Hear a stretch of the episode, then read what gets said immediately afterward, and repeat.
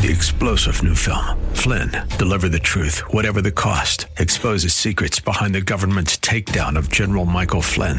Flynn knew what the intel world had been up to. He ordered the first audit of the use of contractors. This set off alarm bells. He told the truth. He was the most dangerous person for Donald Trump to hire. They had to get rid of Flynn.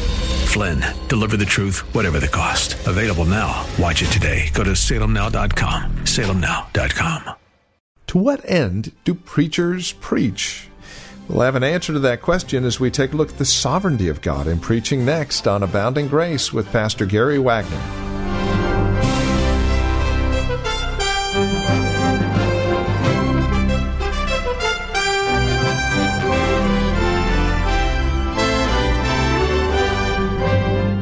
Some will tell you it's to look good, others will tell you it's to motivate. But here in God's Word, it is the sovereignty of God that is on display when a man would preach the gospel.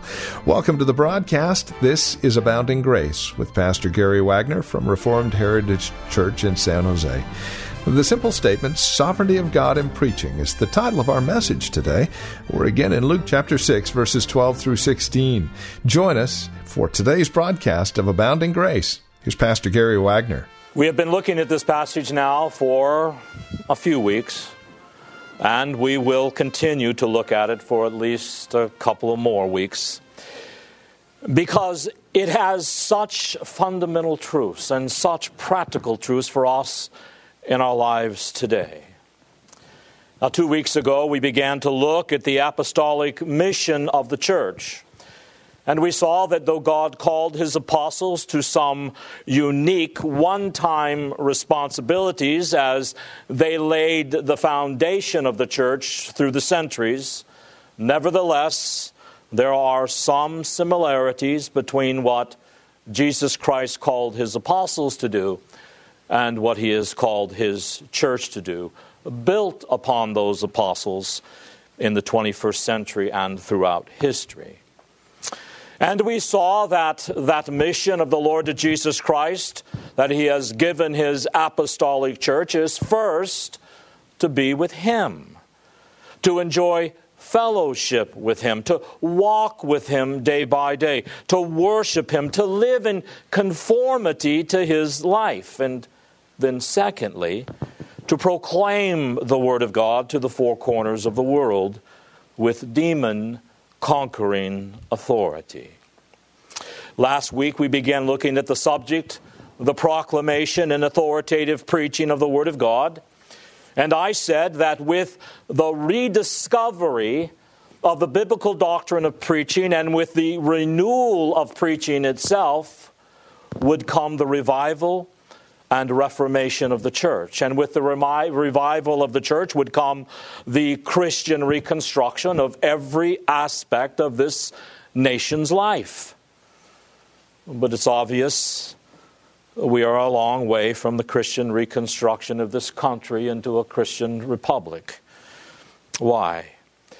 Because we appear to be a long way from the spiritual reformation of the church and because we're a long way from the renewal of preaching and the revival of the doctrine of preaching among our brothers and sisters today.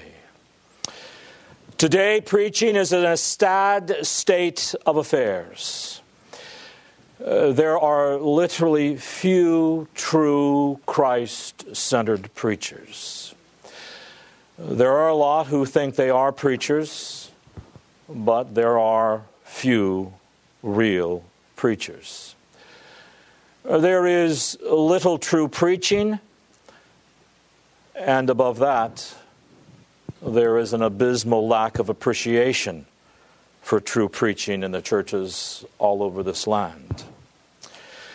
We are, as the prophets of the Old Testament said, living during a long famine of the preaching of the Word of God, and America is starving to death because of it.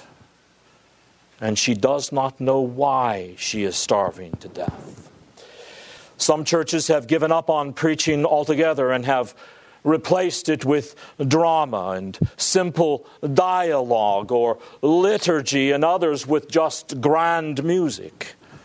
with little sermonettes. Other churches want experience and feeling oriented preaching that cause the congregation to feel warm in the cockles of their hearts. Other churches want the preacher to be a psychologist, someone who stands in the pulpit and gives counsel and deals with intimate personal problems. Other churches want grand orators whose gifts and polish they can brag about and whom they can be proud of. Most churches today want short sermons that are simple, uncomplex pablum so they can remain ignorant. Our good friend Joe Morecraft says these kinds of sermons are sermonettes by preacherettes for Christianettes. Few churches in our country today want faithful exposition of the Word of God closely applied. Hardly any churches want doctrinal preaching because it is so irrelevant, they think, to their lives. Whereas the preaching that has been blessed by God down through the ages has been careful, faithful doctrinal preaching that expounds and opens up the whole counsel of God regularly, systematically, paragraph by paragraph, book by book.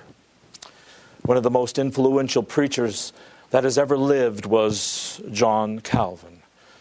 And by the way, if you missed Pastor Marcus Serven's lecture on John Calvin, you missed a very well delivered and extremely informative lecture. It was through Calvin's preaching that the Western world was largely Christianized. And one of the reasons the Calvinistic wing of the Protestant Reformation of the 16th century was so influential in the West, whereas the Lutheran wing eventually got sidetracked and withered, is because of the strategy of the two.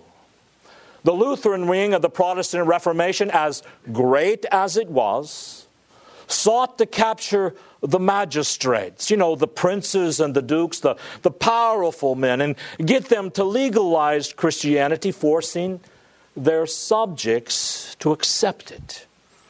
While Calvin was out among the masses, he started preaching to the grassroots, the people on the street. And it was through the faithful preaching of men like John Calvin and Martin Bucer and Ulrich Zwingli, Zwingli and John Knox and others that Northern Europe and Great Britain and eventually, actually, Northern America were Christianized with the gospel of Christ. So, how did John Calvin and the others preach? Well, anyone who is acquainted with the commentaries of his on the whole Bible knows. For he would start with one book and he would go through it paragraph by paragraph. And when he would finish that book, he would go through another book of the Bible the same way, and then another, and then another. And this is the kind of preaching God uses to change people's lives and to change cultures the doctrinal exposition of the Word of God, book by book, slowly and carefully, which most church members today do not want and cannot tolerate. You people are an exceptional group of Christians. That is not the way it has always been, beloved. I was told a story one time about a, a little old lady about 150 years ago who brought charges against her pastor before the church session, you know, the board of elders.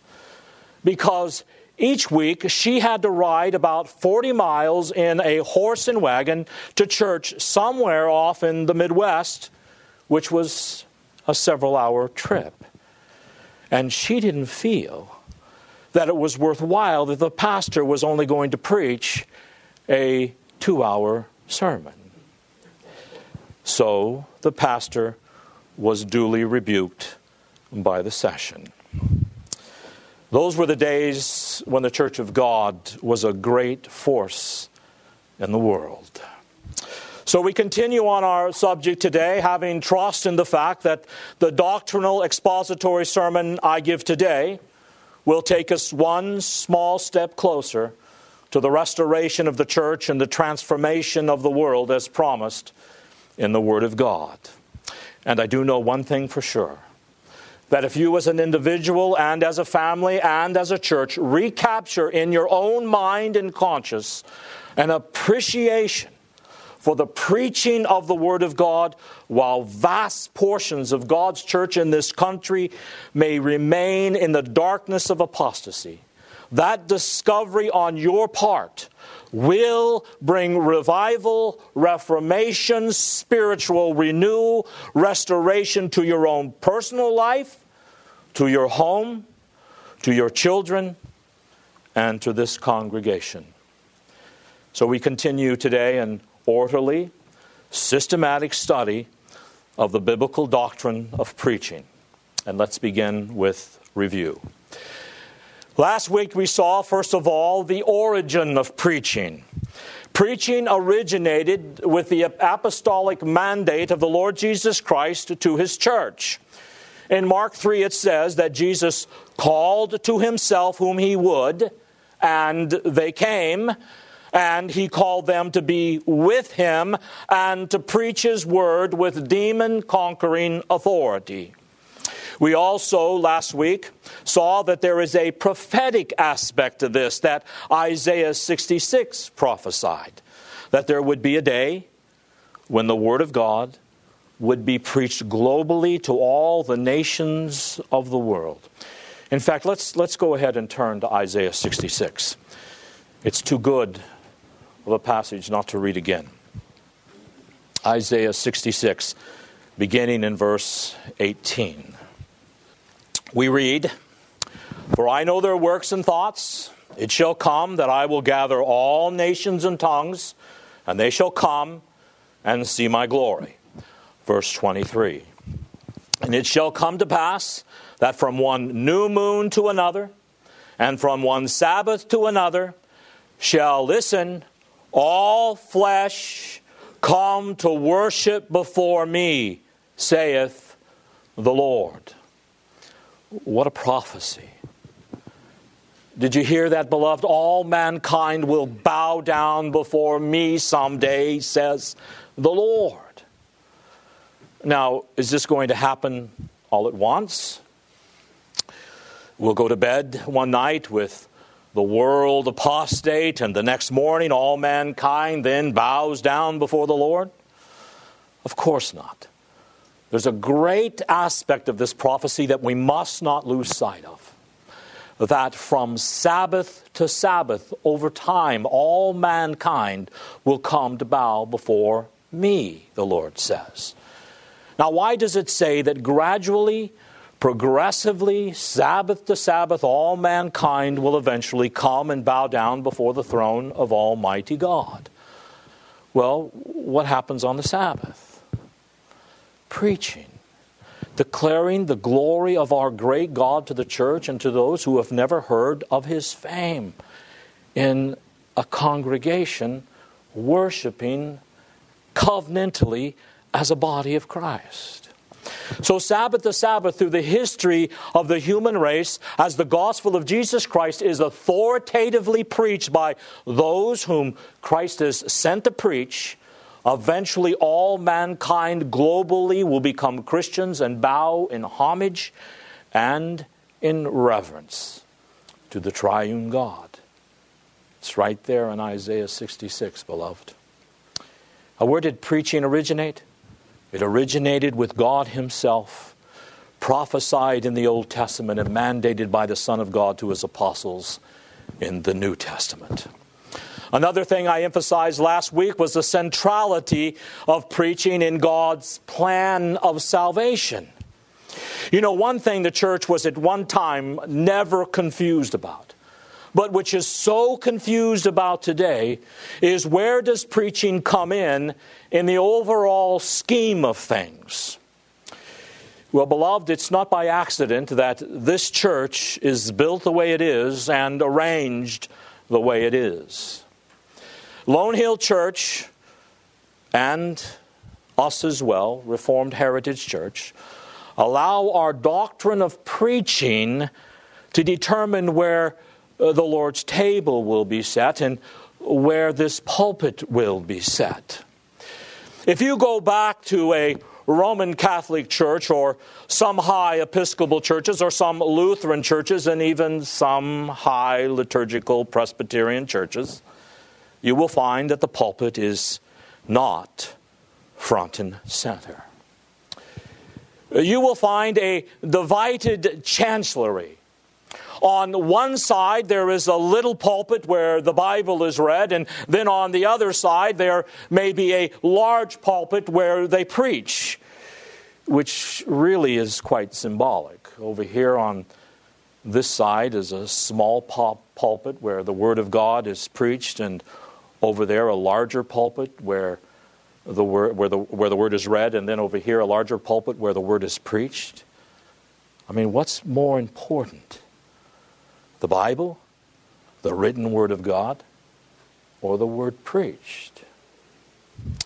Then, front and center, on the altar, is a communion table in good Roman Catholic fashion.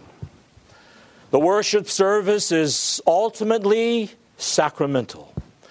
They are concerned with sacrifices that take place on the altar, represented by the communion table. Well, that totally betrays not only the biblical doctrine of worship, but the biblical doctrine of the Word of God.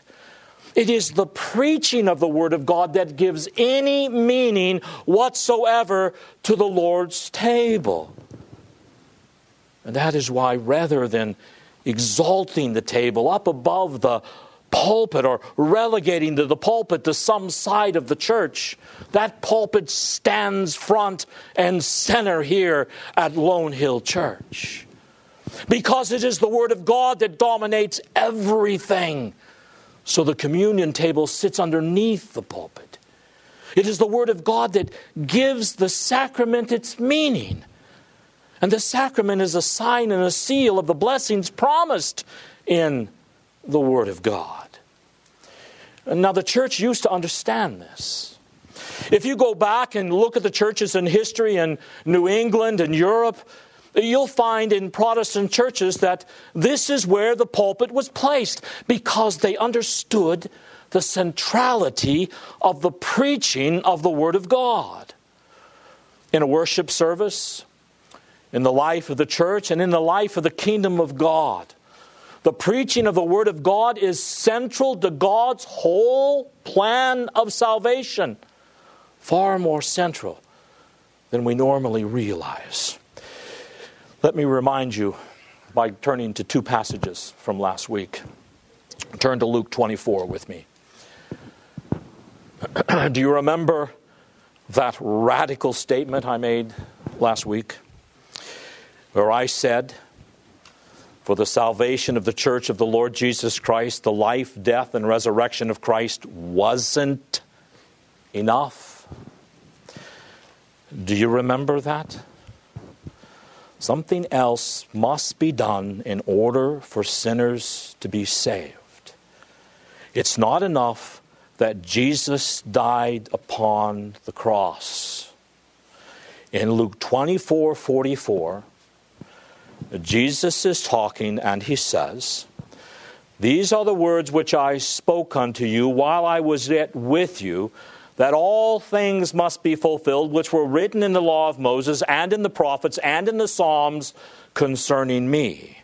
Then he opened their understanding that they might understand the scriptures. And he said unto them, Thus it is written, and thus it behooved Christ to suffer and to rise from the dead the third day, and that repentance and remission of sins should be preached in his name among all nations, beginning in Jerusalem.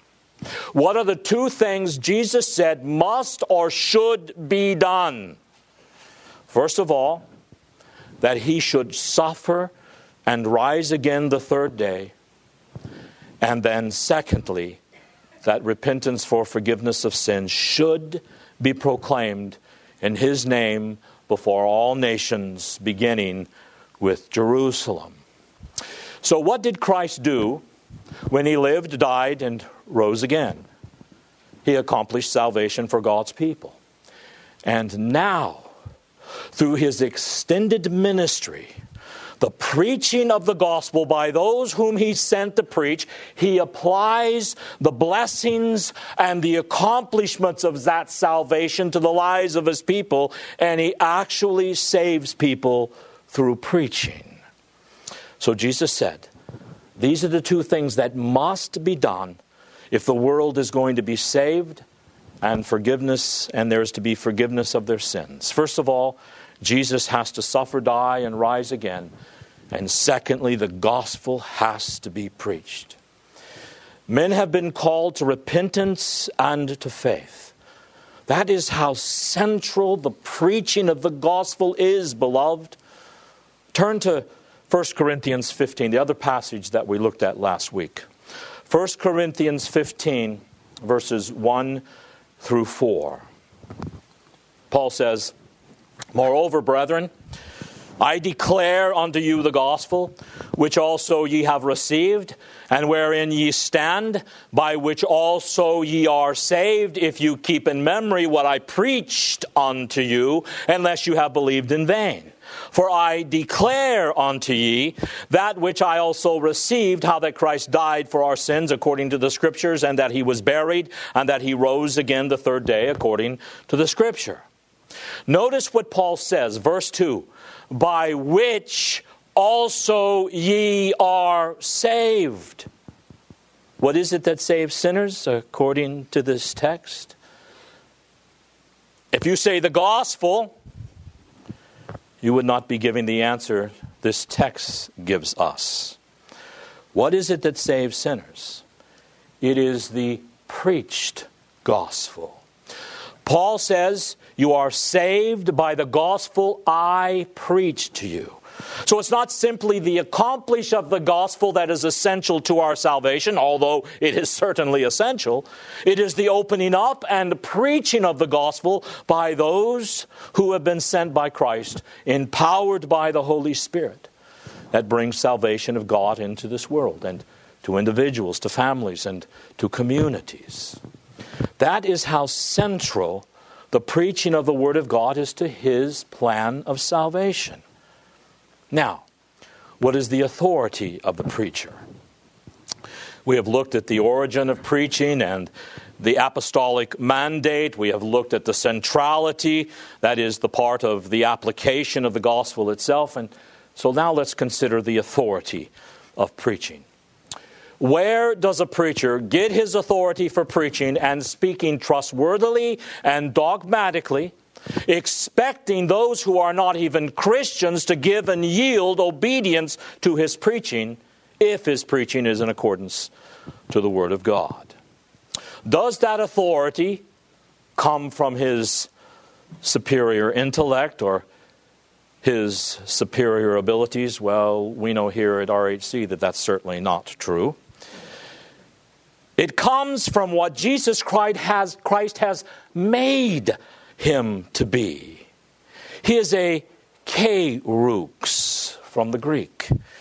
He is someone who is a messenger for the king, whose one and only responsibility is to actually give the message of the king without any embellishment, adding nothing to it or taking nothing away. And when that messenger speaks for the king, exactly what the king wants him to speak he not only speaks in the name of the king and with the authority of the king, he also speaks under the protection of the king. Well, this has been Abounding Grace with our teacher and pastor Gary Wagner, the ministry of Reformed Heritage Church here in San Jose. As always, it's a delight spending time with you here in God's Word. And if today's program has been especially helpful to you, we'd love to hear about it. Would you take a moment and contact us? Let us know how the program is encouraging you in Christ. It would mean a great deal to us. From time to time, we'd like to know how the program is being used by God.